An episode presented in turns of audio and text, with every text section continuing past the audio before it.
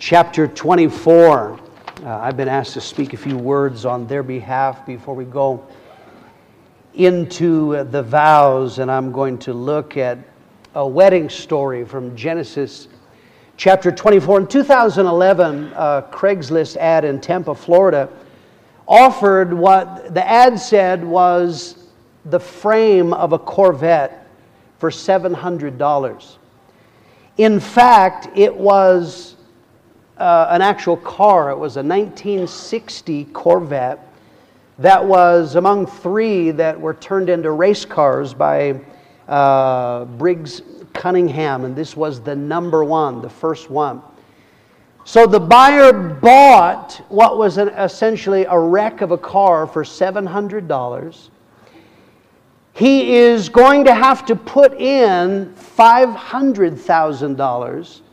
But if he does that, they say the car will then be worth almost $7 million. So, this is a, uh, uh, uh, an illustration about life. We are talking not about cars, we're talking about love on this great wedding day of Chris and Lauren. Many people, they hope to find true love, but our scripture shows us something that true love requires an investment. Our scripture that we're going to look at is something that would be very foreign to us today. It is uh, the story of an arranged marriage. And in this arranged marriage, we see a marriage opportunity. And that's what I want to preach about a marriage opportunity. In Genesis 24, let's start reading at uh, verse 57. Verse 57 so they said, We will call the young woman and ask her personally. Verse 58 Then they called Rebekah and said to her, Will you go with this man? And she said, I will go. Skip down to verse 61. Then Rebekah and her maids arose. They rode on the camels, followed the man uh, all the way from Boston. And uh, the servant, uh, just seeing if you're listening there. So the servant took Rebekah and departed. Now Isaac came from the way of Beer uh, Lahai for he dwelt in the south. Isaac went out to meditate in the field in the evening and lifted his eyes and looked, and there the camels were coming. Rebekah lifted her eyes when she saw Isaac. She dismounted from her camel. She said to the servant, Who is this man walking in the field to meet us? The servant said, It's my master. She took a veil covered herself. The servant told Isaac all the things he had done. Then Isaac brought her to his mother Sarah's tent. He took Rebekah, she became his wife, and look at this, and then he loved her. So Isaac was comforted after his mother's death. Uh, death. Let's look at a marriage opportunity for a moment. Let's begin and talk about the opportunity of marriage. This scripture is very different from uh, almost all of us that would be here, and that is it is an arranged marriage. Someone is sent to another country to arrange. This is a couple they're going to marry, and they have never met. So think about how strange that would be. How could that possibly work successfully? How could you ever find true love, someone else going and arranging a marriage for you? In this scripture, Marriage is presented as an opportunity, and we see here Eleazar, who is the agent arranging the marriage. He brings numbers of gifts, he brings camel loads full of treasure. Verse 53 he brought out jewelry of silver, gold, clothing, gave them to Rebekah, gave precious things to her brother and her mother. So here is the picture this was what in those days would be called a dowry. That would be our understanding. This was yours to keep. The Bible says that he brings precious things. The whole point of this dowry, it was like a down payment. You were saying what kind of relationship you were going to bring. And so, therefore, he brings precious things. That is the potential of marriage. Marriage could be filled with precious things of beauty and, and uh, love and blessing and happiness. So, this scripture shows the possibilities of uh, every marriage. And every marriage begins not with luck, not with you happen to choose the right person, but with the opportunity. So we look at this scripture, it actually gives us, it's like a manual for finding true love. How do you find true love according to God's word? Number one, if you're wise, God needs to be involved. Chris just spoke in the testimony, and he, and he spoke about uh, uh, that in this day God is involved. This is why our services are uh, uh, uh, done as a part of the service because from the beginning, when Chris and Lauren told me that they wanted uh, to get married, they were speaking about wanting God's blessing on their life. We see in the scripture here, it's interesting, the people involved. Abraham, make a choice based on relationship with God. Eleazar, he prays before uh, uh, making this proposal on Isaac's behalf. Isaac in this scripture is found meditating, which actual that is a, an Old Testament way. It, we find him praying. Wise people invite God to be a part of their marriage. A number of years ago, they had a campaign. It was in America called Billboards from God. Supposedly, these were messages uh, from God. One of the billboards from God said, I love the wedding, now invite me to your marriage. Because that's what many people do. I have people call me that I've never met, I don't know them, they have no connection. Would you marry us?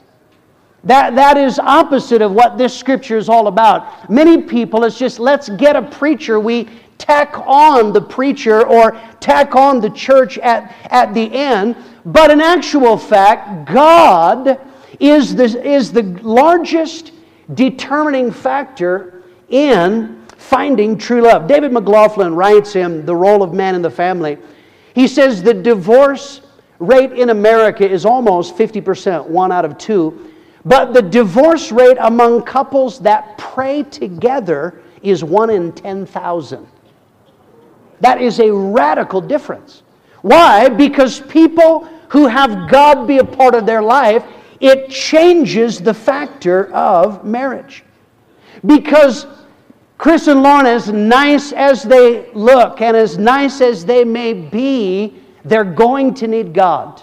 They're going to need God to forgive. They're going to need God to give them wisdom to meet each other's needs. They're going to need God to, to help people change. Every couple needs God to help them overcome their uh, uh, selfishness. And some couples, they need God to help them, show them how to have true love. Olivia Newton John, they asked her why she didn't get married uh, uh, earlier in life. She said when she was 10, her parents divorced. She said it's hard to believe a relationship can last when you've never seen one.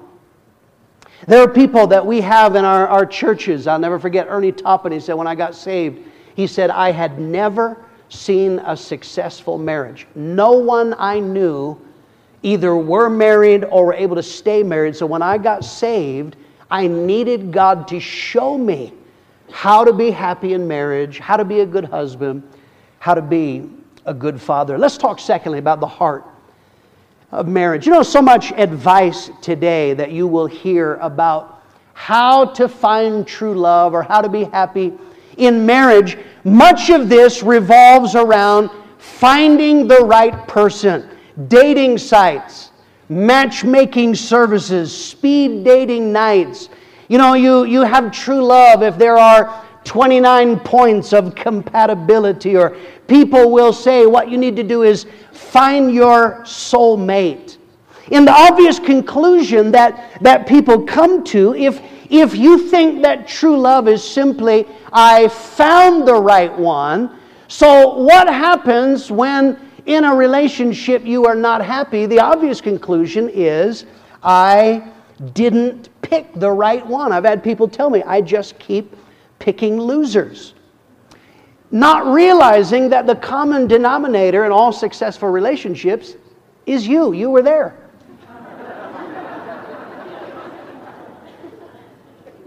Last year, I was uh, uh, preaching out of town, and the man we stopped and got coffee on the way to church. And I brought the coffee up to him, and I spilled coffee right on my tie. And I said out loud, I said, ah, How did that happen?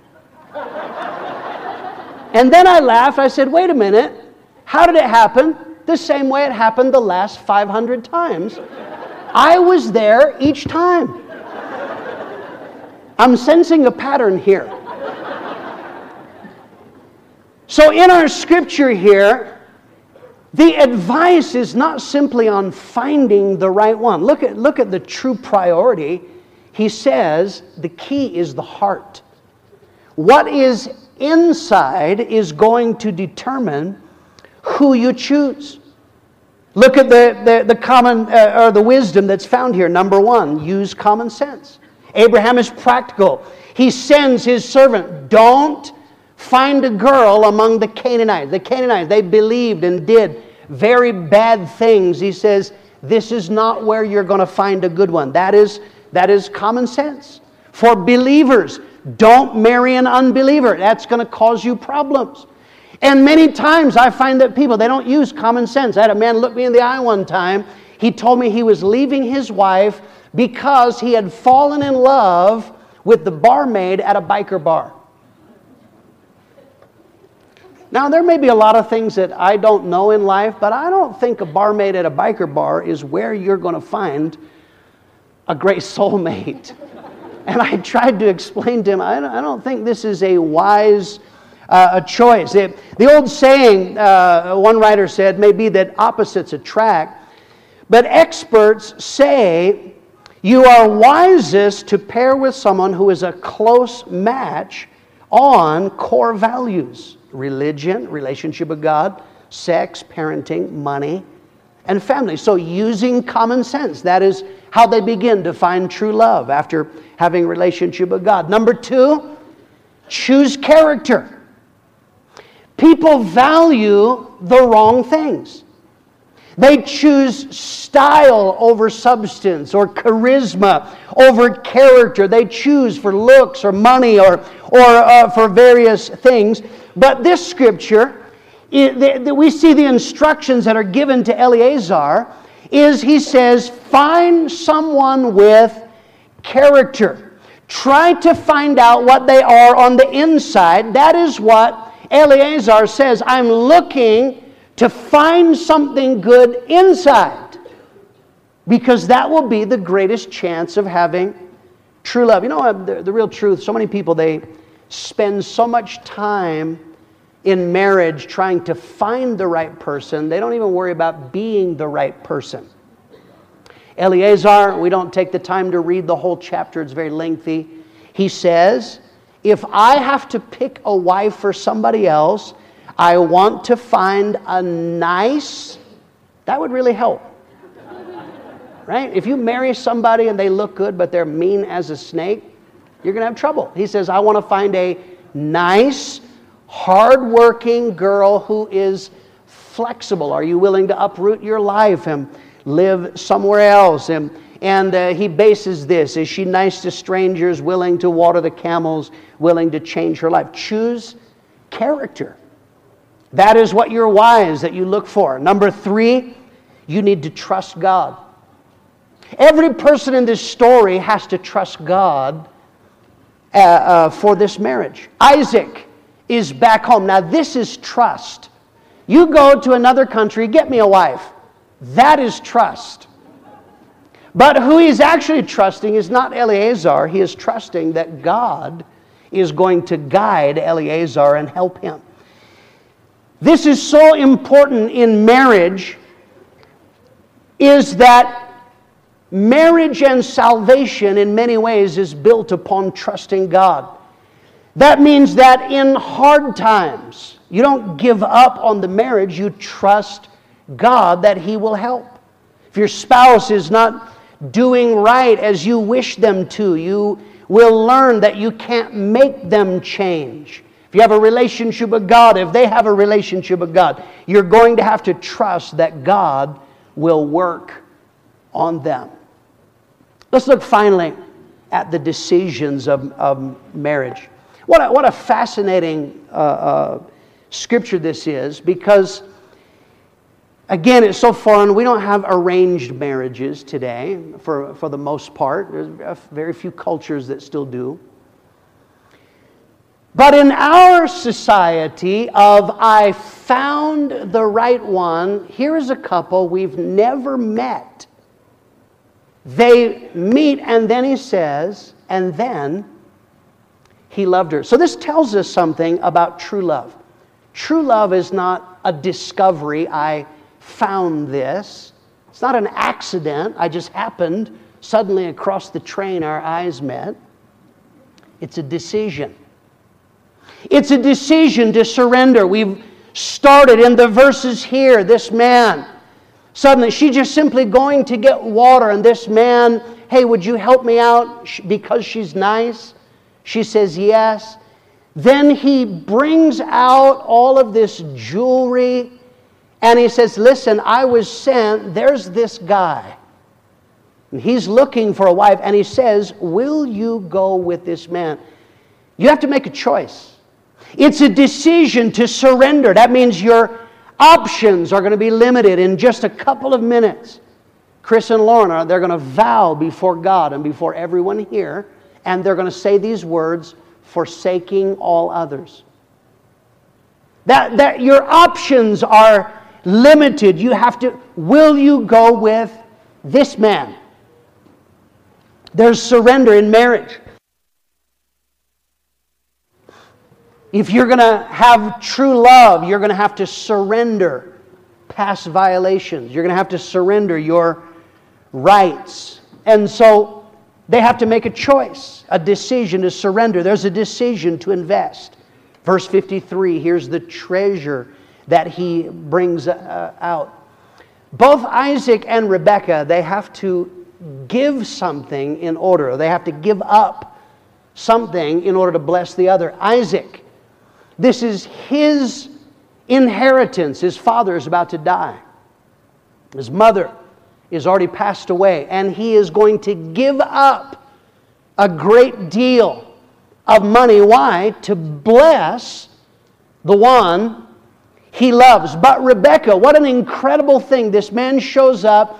I'm from another country. There's this guy. Would you be willing? In all, po- there was no FaceTime, there was no Skype, there was no airplanes where you could hop home. Very possibly, she was never going to see her family again. So it's going to cost her. But would you be willing to do that for true love? So this actually tells us something about love. Love isn't a, a matter simply of I found the right one, therefore it becomes easy. Chris and Lauren are going to have to invest in each other. That is how true love comes. That's a decision. The third thing is we see a decision to love. People are obsessed today with what they call falling in love. It is, and it's usually described as an emotion. It's, it's I felt, I tingled, my heart fluttered, what, whatever it might be, that, that I, that's how I knew I fell in love, but this scripture says love is actually a choice. It's not a feeling because that feeling, that flutter in the heart, you, you might not have that in a short amount of time. That comes and that goes. But this scripture says they make a choice. Verse 67 Isaac loved her, but it was after he married her for us is I'm waiting. When I find that one person, oh, I'm in love. We need to get married. The Bible says they get married, and then he loved her. So this is afterwards, verse 58. Will you go with this man? I will go. She decided. She had never even seen him, but she made up her mind because that is the truth about love. The reason why that is so important is because in marriage, if the feelings change or when the feelings change, that is not a signal to go online and find somebody else who makes your heart flutter. It tells you that in true love, you have to make choices. That teaches us that the actions that we make very much affect our emotions or our feelings. Many of us, we have this wrong. I don't, I don't feel it. Pastor, we shouldn't be married. Why? Because I, we're not in love anymore. And when you begin to dig, the, the issue is they don't talk to each other like they did in the beginning. They don't treat each other like they did in the beginning. So it's no wonder they don't feel like they felt in the beginning. The Bible says he does some things, then he loved her. So this tells us feelings follow actions. That is what I would say to Chris and to Lauren is you're going to have on this day, I'm sure you are powerfully in love, but there may be another day when you're not going to feel that. But you're going to have to make a choice. I choose to do right. I choose to invest. I choose to forgive. And if you will do that, you'll not only have a day, but you will have a lifetime of love. I close with this story. Professor, Professor Karl Pillemer, he wrote a book called 30 Lessons for Loving. He interviewed 700 seniors who had been married a long time. He was asking, What is the secret to love that lasts for a lifetime? And he wrote this book, 30 Lessons for Loving. He says, Long lasting couples adopt a commitment to marital permanency. They don't see uh, divorce as an option. They work hard to communicate, which is not just talking, but listening. And then he says, Couples that last in love uh, are willing to forgive and treat each other with respect, and they make generosity and kindness habitual, like helping each other. One of the couples that are there, John and Nancy uh, Oliphant, at the time the book was written, they had been married for 55 years. This couple who make it a habit to hold hands on their daily walks. They start each day with a hug. 83 year old John says she'll be making cookies, and I'll walk by and say, I need a hug. 80 year old Nancy nods as he says this. I need a hug. That's what we always say. The interviewer said, but 55 years, surely it must have taken a lot of work. And whose hand was resting on his arm said, doesn't feel like work. John said, No, it sure doesn't feel like work. That is a profound thing. My prayer is not just that we have a color coordinated day. it's not just that we have photos that we can pull out. My prayer for Chris and Lauren, my wife and I have been married for 33 years, and I can tell you, you can have not just a day, you can have a lifetime of love if you want to. And marriage is an opportunity. Let's bow our heads, close our eyes all across this place. Thank God. Just a moment, we're going to go into the wedding vows. Chris and Lauren would never have met and been on this day if they had not first met Jesus Christ. This is what actually brought them together. Through different circumstances, they came face to face with the truth of the gospel. The gospel message is this we have all sinned. We have done wrong. They came by different paths. Chris spoke about the brokenness of the past, that he desperately needed a change. Lauren said there was something, there must be something else, different paths, and yet the same conclusion Jesus Christ is the answer. Because the Bible says the real problem is not where you live, how much money you make, who you're married to or not married to. The real issue is that we all have sinned and fallen short of the glory of God. The answer to the sin problem is Jesus Christ who died on the cross. He paid with His blood so we can go free from our sin. They testified something changed inside. It's not a program that they found. It's not merely that they attend church. Jesus Christ did a miracle from the inside out. There are people that are here. I don't know if it's because you came specifically for the wedding or you happen to be visiting. You come and attend here, but if you would be honest, some of you here, you say, I don't have that kind of relationship with God that Chris and Lauren were talking about. Some of you, you say, Yes, I, I have that kind of brokenness. I need a change. Others, maybe you can relate to what Lauren was saying. There's an emptiness. There must be something more. You, and you're constantly looking for new things, new people, new places. But the answer is you need a miracle on the inside. If the inside changes, everything changes on the outside. I'm asking right now how many people here, if you believe that Jesus Christ died on the cross for your sins and you want to turn from your sin and have God forgive you and change you from the inside out. How you do that? You don't do that by signing up or becoming a member or paying money. You do that by praying with an honest heart. You say, God, I believe that Jesus died for my sins. I know that I have sinned, and I want you to forgive me. Come into my heart and change me. How many people here? This is a private moment. Our heads are bowed, our eyes are closed. If you want to pray and you want God to do a miracle in your heart, I want you to do something. Lift up your hand. How many would there be? You say, That's me. I need Jesus Christ. I am not saved. I need to get saved. How many here? Lift up your hand. Hold it up so I can see it. Put it right back down. Say, Pastor Greg, I need Jesus. I want to get right with God all across this place. How many would there be? Or maybe you're a backslider. You knew the Lord, but you turned your back on God. The good news is God has not given up on you.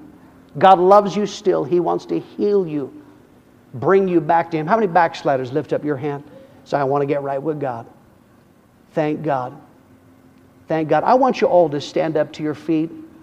Just, we're going to take a, a moment. I'm going to allow you an opportunity to deal with people that might not know Jesus as their Savior. We're going to sing that song, Amazing Grace. How sweet the sound. As we do that, you deal with people, and then we're going to go into the vows. Amazing Grace. Amazing,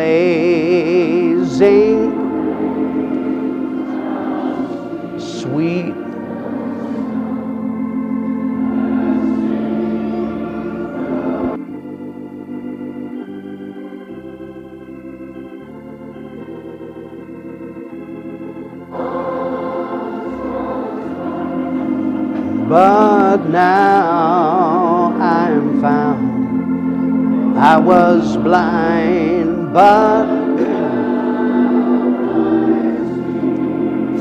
many dangers, toils, and snares, many dangers, toils, and snares, I have already come. Grace has brought me safe and grace will lead me home. Let's sing Praise God, Praise God. Praise God, praise God, praise God. Praise God, praise God, praise God. Praise God, praise God. Praise God, praise God, praise God. Let's worship God together. Let's thank Him for salvation.